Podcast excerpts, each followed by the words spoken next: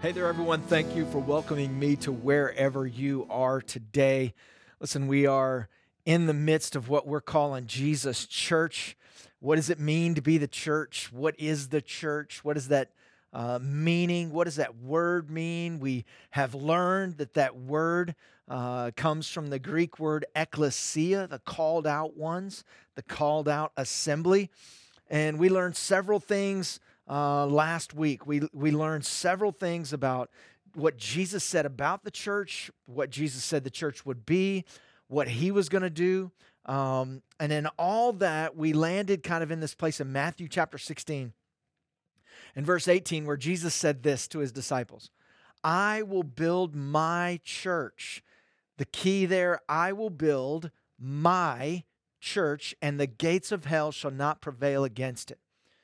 So we covered a lot in the midst of our uh, first foray into the foundation. What is the foundation of the church? Well, it is the revelation of Jesus Christ, the Son of the living God. Peter said, You are the Christ, the Son of the living God. That's the foundation. That's what Jesus builds upon. And then he uses us as living stones, as small stones, to then he uses us to build his body. We kind of defunct the, the myth that the church would be built upon Peter. It's not upon a, a human being, it's not upon uh, one person, but the foundation is the revelation of Jesus as the Son of the living God. And Jesus indeed said, I will build my church. And that is the foundation. The foundation is He is the Christ, the Son of the living God. That's the foundation of the church. And then we are being built upon that, and we are the body, we are the church. But Jesus said this about building his church the gates of hell would not prevail against it. Now, when we think about that, we think about, man, the gates of hell, that seems very ominous and seems very powerful and dark, and it is. The, the gates of hell representing evil, representing the most evil things we can even think about or imagine, the, the, the, the most evil that we can imagine being unleashed at the gates. And that that uh, offensive movement. You know, the enemy is, he, he's not trying to pull back on us, he's trying to ever push into us. The fiery darts are, are coming at us, and we don't wrestle against flesh and blood, right? Against one another, but principalities and powers of darkness and, you know, powers in the air, you know, the spiritual realm. There's all these things happening. And Jesus said, Listen, I'm going to build my church, and the gates of hell are not going to prevail against it. Evil will not prevail against it not just what I'm building my church on, but how I'm building my church. Jesus didn't say that humans would build his church, he didn't say that he would build it upon a man. Thank the Lord. He said, if it's built, listen, if it's built by me, the gates of hell will not prevail against it. But listen, if it's built by us or on us, that means it's fragile, it's weak, and it's powerless. There is no power. And so last week, when we talked about the foundation now we're talking about okay, upon that foundation, what is there upon that foundation? Jesus is building us up as his body, but what's included in that? Because Jesus did declare that the gates of hell would not prevail against his church, which means this that's a powerful church. That's a, that's a church that's filled with power. So that's what we're going to talk about today is the power. We talked about the foundation, let's talk about the power. Listen, not a powerful service or a powerful gathering or a powerful teaching, but a powerful church. See, the ecclesia, the called out from the world, people sold out to Jesus, filled with the Holy Spirit, declaring Jesus as the Christ, the Son of the living God, declaring it everywhere. Not on Sunday morning in church, everywhere. Not in a class on a Wednesday night, everywhere in our homes, in our schools, in the workplace, in the streets, in the stores, in the restaurants, declaring Jesus Christ, the Son of the living God, everywhere. But in order to kind of get a, a handle on this, the power, we've got to look at the power of Jesus' ministry. Because Jesus said, I will build my church. And if he will build it and the gates of hell will not prevail against it, what did power look like in Jesus' ministry? Now we know about the healings, we know about the, de- the deliverances, and we know about all the different things that he did, turning water into wine, the miracles that he did, you know, resurrecting from the dead, all these things that Jesus did, these powerful things. But where did that come from? because where it came from and what Jesus modeled is the same place that we go to, and it's where we begin. In Luke chapter 3, verse 21, it says this When Jesus had also been baptized in water, right?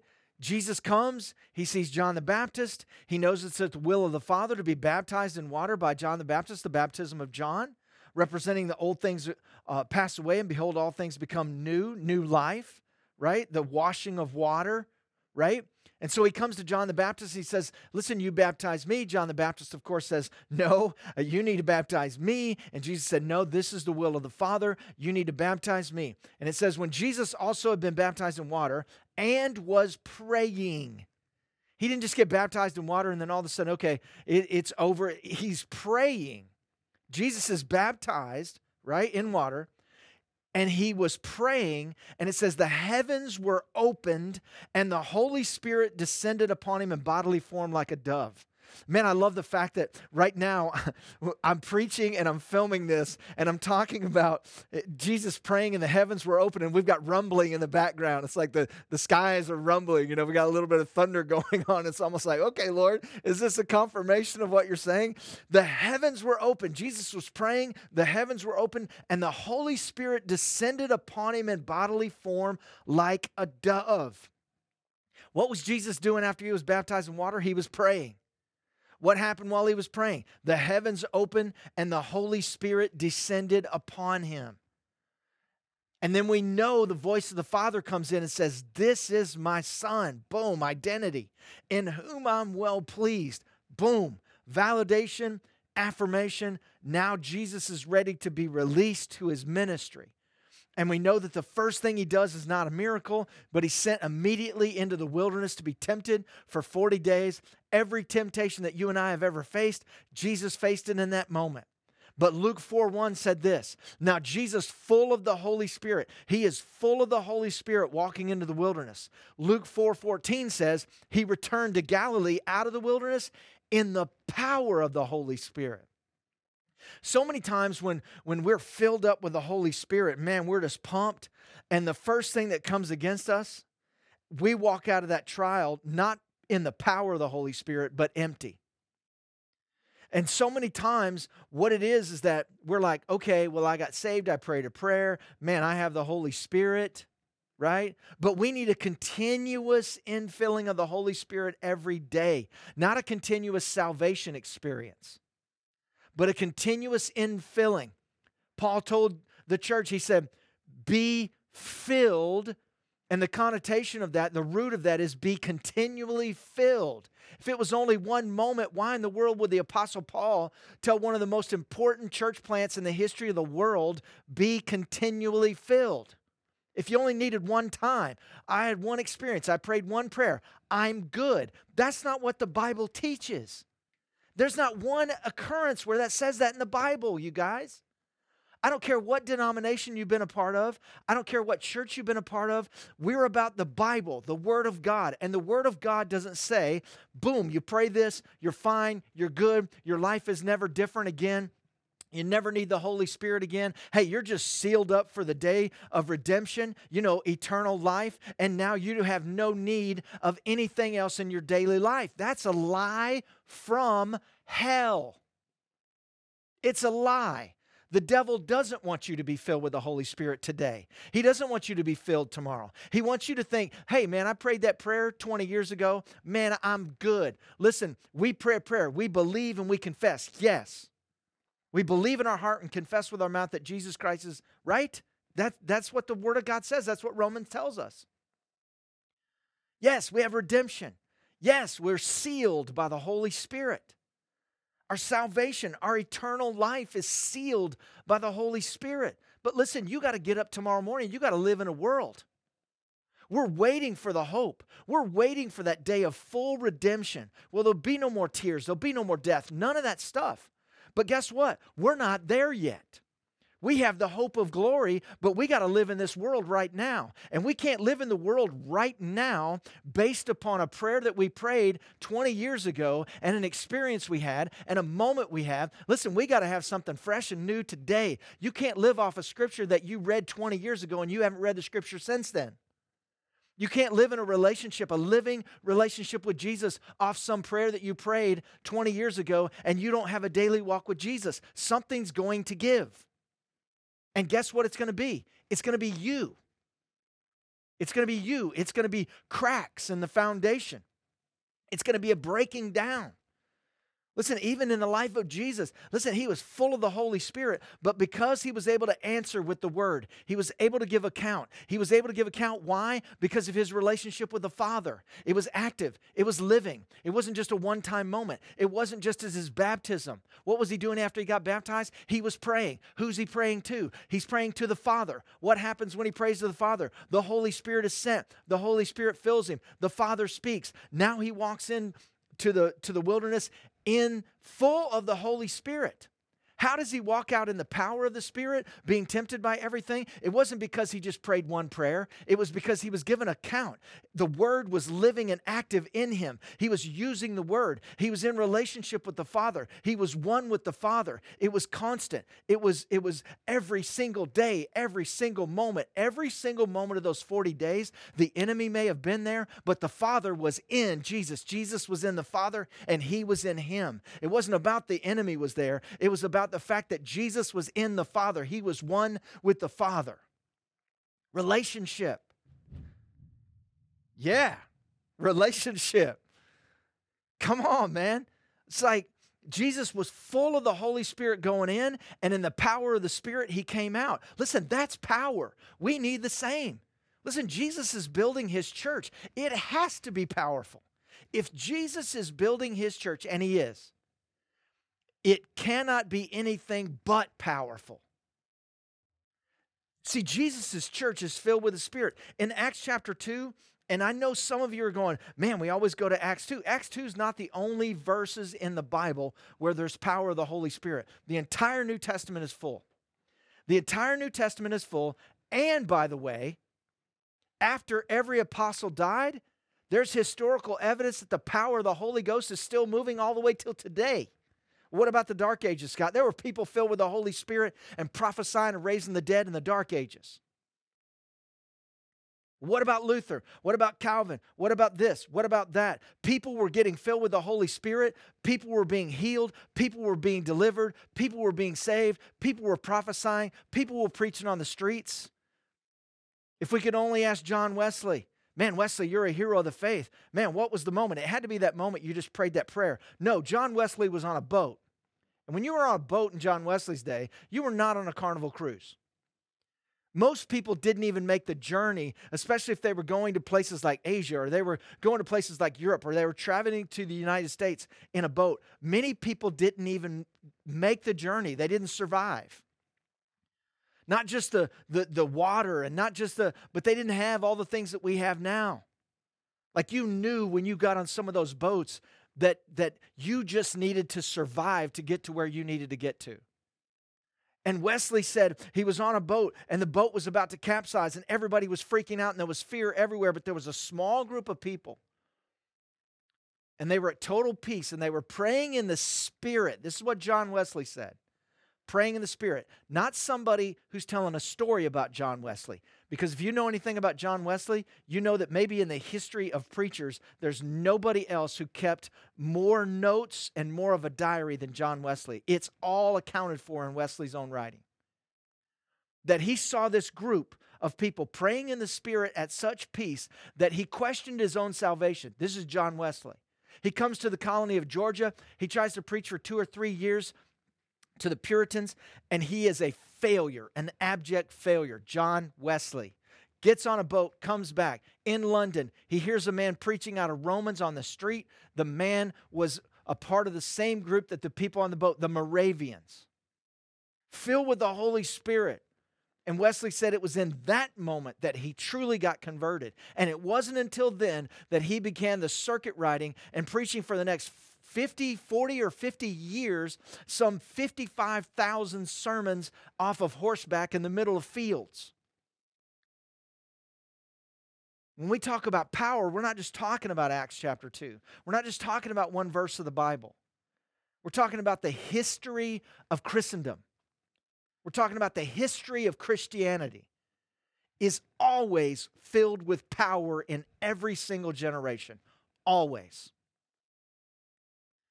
In Acts chapter 2, we see the day of Pentecost has come. These people are here, thousands of people are there for the feast. And we know that Jesus has already told them listen, wait, wait for the Holy Spirit. Jesus has told them about the Holy Spirit. He's told them about what's going to happen. They don't know exactly what the Holy Spirit is or what he looks like or any of those things. They just know that Jesus commanded them. They prayed. Now they're at feast time. And when the day of Pentecost fully come, they're in one accord, one place. Suddenly there comes a sound from heaven, which we've heard here today. a sound from heaven as of a mighty rushing wind filled the whole house where they were sitting. There appeared to them divided tongues of fire, and one sat upon each one of them, not just on them corporately together, but each one of them. And they were all filled with the Holy Spirit, began to speak with other tongues. The Spirit gave them utterance. And then we know that Peter, in verse 14 of Acts chapter 2, he begins to stand up. This same guy who denied Jesus is now standing up in the midst of thousands of people preaching a hardcore word from the Lord. Not, hey guys, you can all be better people. Hey guys, you can all be a success. Here's five steps to a better life. No, it was the opposite. He said, Listen, this is that which was spoken by the prophet Joel. Like he's hearkening all the way back. They're at the feast. These are all Jews. They know about the prophet Joel, they know about what he prophesied. None of them were probably looking at that moment for some some, hear me, some of the prophecy of Joel to come to pass right in that moment. And you know what Peter says? This is that which was spoken by the prophet Joel. This is that. Like, this is the beginning of that. What Joel prophesied, we are stepping into right now. This is happening. This is what you're hearing all these languages. You're hearing all these languages. It's your own language and you understand it. It's the opposite of the Tower of Babel, where they all spoke one language and then all of a sudden they were all confused and, and all those different things. But here they're speaking all these different languages and people understand every single thing because it's of God. Babel wasn't of God, it was of man. They were building something to heaven for themselves, but in Acts chapter 2, God was sending something down to man that was coming from him. That's the difference when you talk about power. Power is not building something up for yourself, power is waiting on the Lord humbly to pour something or someone out upon you. Him. They were building something up to make a name for themselves. These people were waiting for God to send something down to make his name known to all the earth. That's why we declare him all over the world because it's not about us. I'm not building the healing place. We're not building the healing place. Jesus is building his church, and his church cannot, it cannot. If he's building it, it is not anemic. If he's building it, it has power. That's a fact. If he's building it. Well, you know, Scott, I go to some services, man, there's just there's just no power. My question would be, what are you adding to it? Are you sitting back as a cynic and a critic? Or are you going all in for Jesus? Because guess what? You may be the spark that ignites the flame. But so many people have treated church as some kind of performance that we sit around like we're theater critics. And then we may not write it in a newspaper criticizing, but we sure do it on Facebook sometimes. And all we are is a bunch of critics. And basically, we're saying, hey, this is what I saw, this is what I thought, rather than, man, this is what the Lord did in my heart. That's why we are always asking people before they leave a gathering or anything, man, what did the Lord do in you? What did the Lord do? What was the Lord saying to you? Not to all of us, to you. What was the Lord saying to you? What was the Lord doing? Listen, that's power. And Peter says, listen, this is that. And then he talks about that your sons and daughters shall prophesy. Listen, Jesus told his disciples that they would receive power when the Holy Spirit came upon them. So why tongues and prophecy? The Apostle Paul covered in 1 Corinthians 14. The person who speaks in a tongue is not speaking to people, but to God. On the other hand, the person who prophesies speaks to people for their strengthening, encouragement, and consolation. The person who speaks in a tongue builds himself up, but the one who prophesies builds up the church. Listen, Jesus fills his church with power from the Holy Spirit to equip, strengthen, grow, mature, ourselves and one another to be more like Jesus. Praying in the Spirit builds you up prophesying and speaking what God says to others builds them up. Listen, what was the impact of Peter speaking? You talk about power. Acts chapter 2, verse 36, it says they were cut to the heart. What does that mean? They were cut to the heart. They were convicted by the Holy Spirit, not by Peter. Man can't bring conviction in the Spirit. We can bring guilt, but not conviction. Not the same thing. Conviction by the Spirit, not by Peter. And these people had a supernatural revelation of Jesus that Peter himself received. And what was their response to this conviction? They said, What shall we do? What's our next move? What's our next step? We know Jesus is the Christ, the Son of the living God. We've seen it, we know it. That's the foundation. Now, what do we do? And listen, Peter was not vague. In verse 38, he said, Repent, let every one of you be baptized in the name of Jesus Christ for remission of sins, and you shall receive the gift of the Holy Spirit, for the promises to you and to your children and to all who are far off, as many as the Lord our God will call. As many as the Lord our God will call. So many times we bring the word down, and in context, sometimes we mistake that for this is not a promise forever. This is just right here. This says, as many as the Lord will call, all too are far off. There are thousands of people here.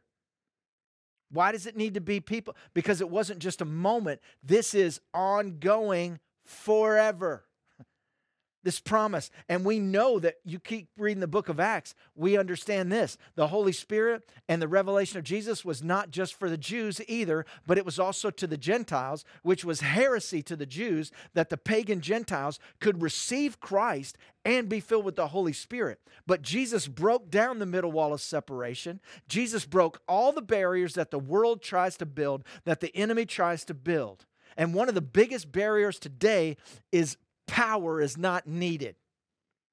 You just pray, it's fine. You prayed that one prayer. Listen, if the enemy can't kill you, he sure wants to make you apathetic. He sure doesn't want you to do anything for Jesus. He doesn't mind you doing something in your own power, but he sure doesn't want you doing it in the power of the Holy Spirit. Because in the power of the Holy Spirit, that's where things change, not just in this moment, but for all eternity. That's what the enemy's after. He's not just after the temporary right now, he's after eternity. He wants to keep people from eternal life. We're looking right here. Listen, you can help somebody with a cup of cold water right now and it can take care of their temporary thirst. But the cup of cold water in Jesus' name has eternal value. Once you put Jesus into the scenario, it has eternal value. That's power. Peter then, listen, so many people are like, oh, yeah, he was, man, he preached, man, um, awesome message, and then he was done. Wrong. Verse 40, and with many other words. He's not done. Man, he gives them the gospel and says, here's how it is. This is what you got to do, and here's what the Lord is going to do. But then he says, with many other words, he testified and exhorted them, saying, Be saved from this perverse generation. He exhorts them, he builds them up, he's encouraging them. What does that mean that he's doing? Guess what he's doing? He's prophesying to them. He preaches to them, and then he prophesies to them. He shares the good news with them and then he exhorts them. He prophesies to them. Verse 40, he's not preaching, he's prophesying. Prophesying. And then over 3,000 gladly received the word from the Lord. Jesus exploded by the power of the Holy Spirit. And listen to me Peter wasn't trying to hide the blood, the cross, the resurrection, or the Holy Spirit from them, and he wasn't trying to trick them. Here's what's happened in churches the last 25 years. We feel like if we can get all cute and clever, use the right terminology, we can trick people into coming to church. They can think they're just going anywhere else. Hey, I'm just going to a school function. Hey, it's just like going to a ball game. Hey, it's just like going to this and going to this. And so many churches have tried to trick people into repeating a prayer that is non convicting, that is non biblical, that is non kingdom, just repeat this after me. No personal responsibility. No personal responsibility. No personal walk with the Lord. Just repeat after me and then just go about your life. Listen, we're not here to trick anybody. We are all about Jesus. And if we're all about Jesus, we're about the blood, redemption, atonement, born of a virgin, lived a sinless life, dead, buried, resurrected, ascended, sent the Holy Spirit, not just to live amongst his people, but to fill his people with power that comes from on high, that has nothing to do with us and has everything to do with him, that doesn't point to us, but points straight back to him. That's the power of the Holy Ghost. The early church modeled the power of the Holy Spirit. They weren't trying to trick anybody. Acts 2 goes on and says, there were added that day about 3,000. Verse 47, and added to the church daily those who were being saved. Acts 5, believers were added to the Lord increasing numbers, both men and women. Acts 5:28 We strictly charged you not to teach in his name yet here you have filled Jerusalem with your teaching. Listen, we are filled with the power of the Holy Spirit and guess what? We open our mouths, it's not going to be idle chatter. We're going to be preaching Jesus. We're going to be prophesying about Jesus. Acts 6 says, And the word of God continued to increase, and the number of the disciples multiplied greatly in Jerusalem, and a great many of the Jewish priests became obedient to the faith. That's power, folks. We talk a lot about the Pharisees and the Sadducees a lot of times, and we're just demeaning them and ripping into them and all that, although we act like them at times. But here it says, these Jewish priests, they're giving their lives to Jesus if you get that in your brain of what it took to break down in their life, to break down the walls of the law and religion for them to have a revelation of Jesus, that's power. Acts 17, 6. These men are those who have turned the world upside down. They've come here too. Listen, you don't turn the world upside down. You don't flip it on its end by being apathetic and a lack of power. There has to be a power beyond you functioning. In Acts 19, all the Jews and Greeks who lived in the province of Asia, and at that time about 15 million people, heard the word of the Lord. All of them heard the word of the Lord. Doesn't mean they got saved, doesn't mean they gave their life to Jesus, doesn't mean they got filled with the Holy Spirit, but they did all hear. And listen, they didn't all hear because somebody did some kind of simulcast and had all this equipment. There was no equipment. There were disciples and apostles going everywhere, preaching not just the good news, but prophesying in the power of the Holy Spirit. Listen, the early church was filled with the power of the Holy Spirit, the Holy Spirit manifesting through them, and there was no doubt that it was the Holy Spirit. And let me just land in these two places right here. The first one is this there's always more. Listen, people being filled with the Holy Spirit and receiving power to minister continued over and over and over and over and over again. Acts 5, many signs and wonders were regularly done among the people by the hands of the apostles. Acts 6, Stephen, who, by the way, wasn't an apostle, he was a deacon who was chosen to serve tables, widows, orphans, and what does it say about Stephen? Man, Stephen was such a good dude, man. He just passed out food and he did this. It says, Stephen, filled with the Holy Spirit, was doing great wonders and signs among the people. I love it at THP because even our janitor prophesies.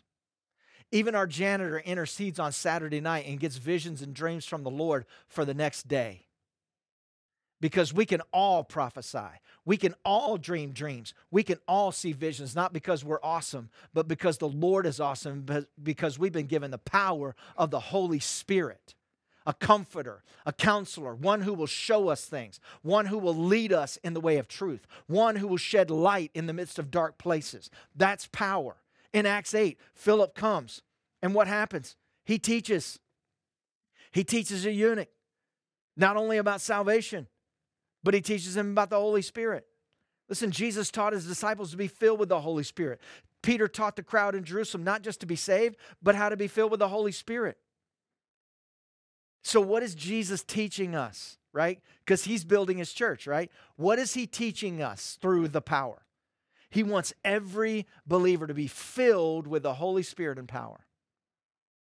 He wants us to understand that only the Holy Spirit's power enables us to build ourselves up, to build others up, to help them grow and mature, and for all of us to be able to do the work of Jesus on the earth. And here's Jesus' instructions to the church Jesus knew his church could not carry out his ministry on earth without the power of the Holy Spirit. He was intentional. Yes, I use that word. He was intentional to teach his disciples about the Holy Spirit and power. In Acts chapter 4, verse 1. And I could break this down, but I want to read all this.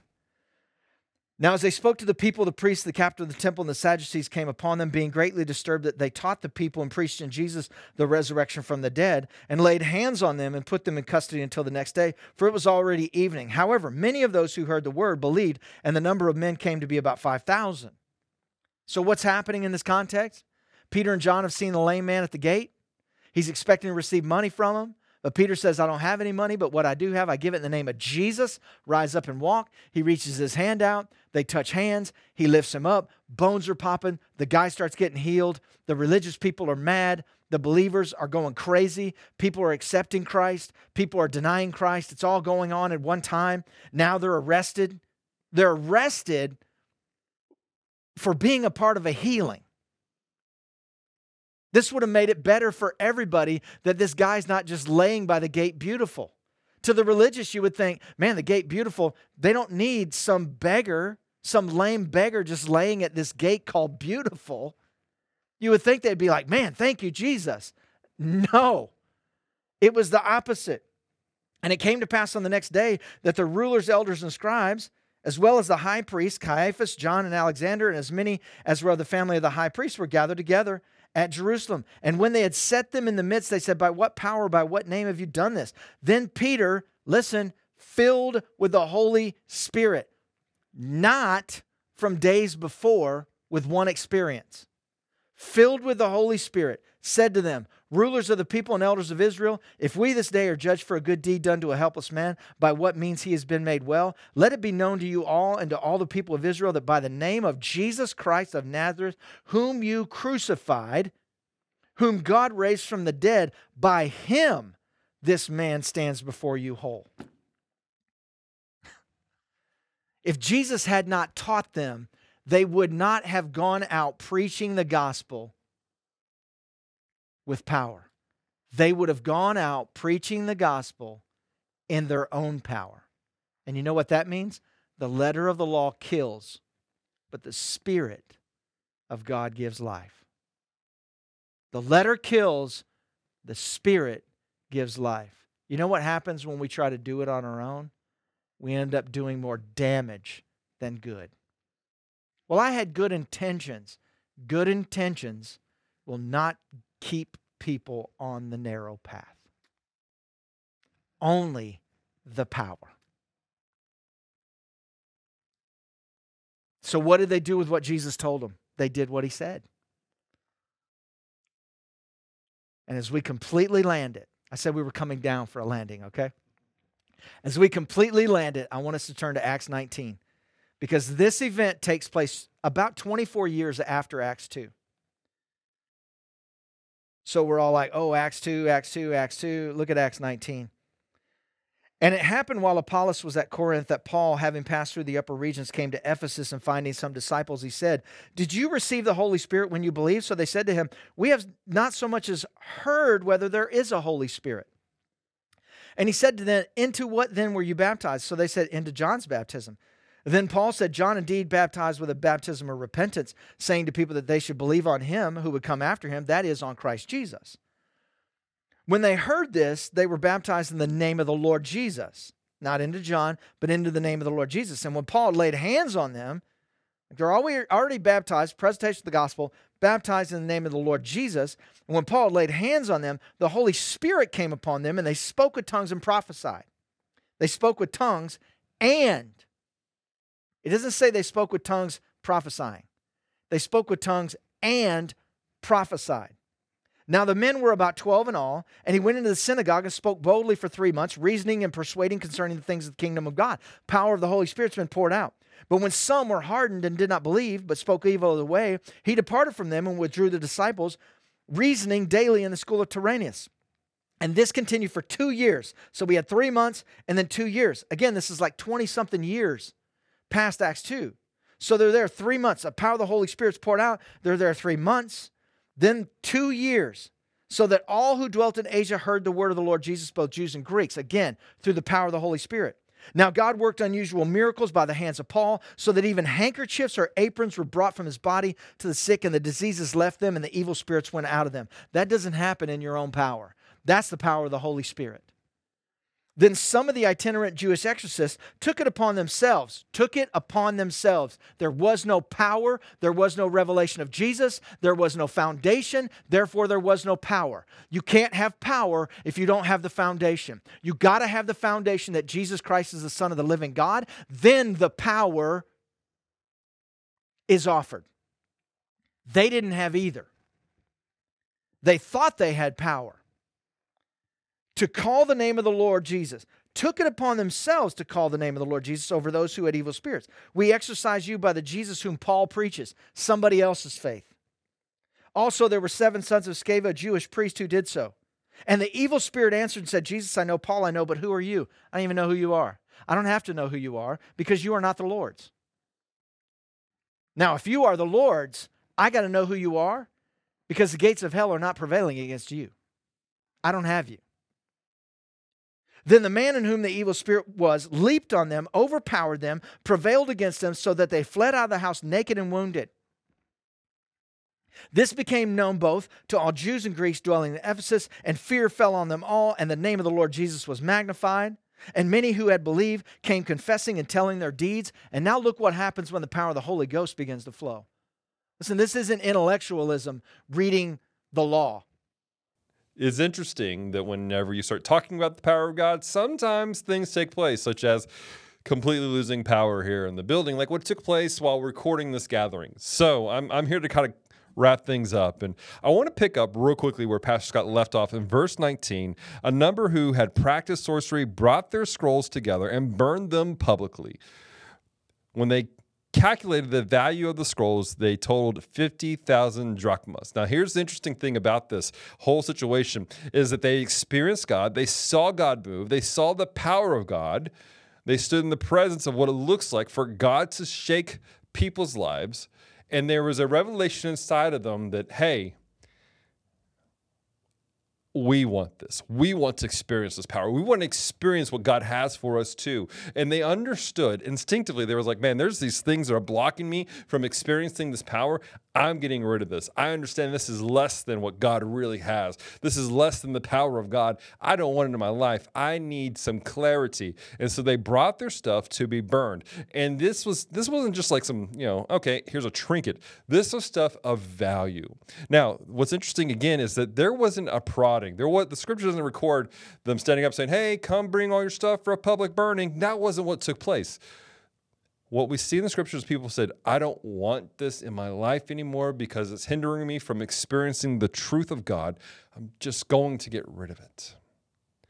Again, we can prod people. We can say, hey, I want, you know, now that you've experienced God or now that you've seen this, you need to make a change. You need to do this. You need to do that. And that's, you know, understandable. They're, these are good intentions of, of instructing people of how to live righteously. But your instructions on righteousness mean nothing unless they experience the power of righteousness, unless they see the effect of it in their lives being poured out. Like Pastor Scott said, good intentions don't change people's lives. The power of God does. And what happens is powerful. Verse 20 In this way, the word of the Lord spread widely and grew in power our question, our, our challenge for you guys today is have you experienced the power of God? And if you have, how has it changed you? How has it affected your life? We want to hear from you guys. Leave comments down below. Let us know. Write it out.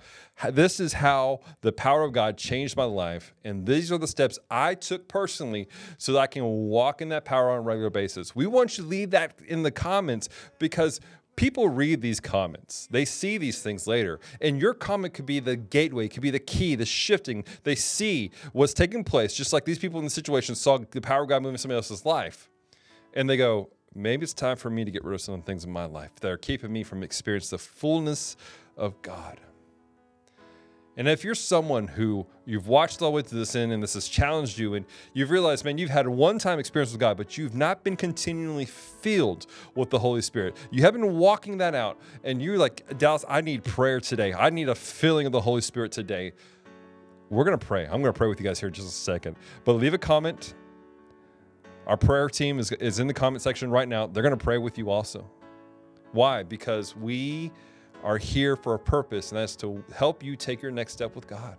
We want you to experience the power of God so that you can have the fullness of God in your life, so that you can walk steadily on the foundation that is Christ. So again, leave these things in the comment. If there's anything else, there's anything else in your life that you need prayer for, maybe you've been sick, maybe there's a loved one who's sick, maybe there's something else going on in your life that, that you're walking in, in fear and turmoil and you just need freedom or hope, leave a comment, let us know email us, mediahub at tshbshreveport.com. Let us know how we can pray with you, encourage you, how we can help you take your next step. You're not alone in this. Understand this. This church community, Jesus Church, does not mean you walk alone, but you walk with community. So let's pray. Lord, I just thank you for your presence, your grace. I thank you for the word that Pastor Scott brought. Lord, I thank you that we can literally sense the power shaking here as we dived deep into your word to discover what it means for the power of God to be manifest and displayed in front of everybody, what it means to be continually filled. And I pray for everyone who's listening and everyone who's watching this, Lord, that you begin to stir inside of them, Father God. I pray you begin to make a shift in their lives. I pray you bring back to remembrance moments where they experience you in a real way. And as they remember these things, they go, man, Lord, help me to get not back to that moment, but to experience something fresh and new. Help me to remove those things that have been a hindrance, those things that have been a block in my life. Help me to live this out. Help me to be who you created me to be.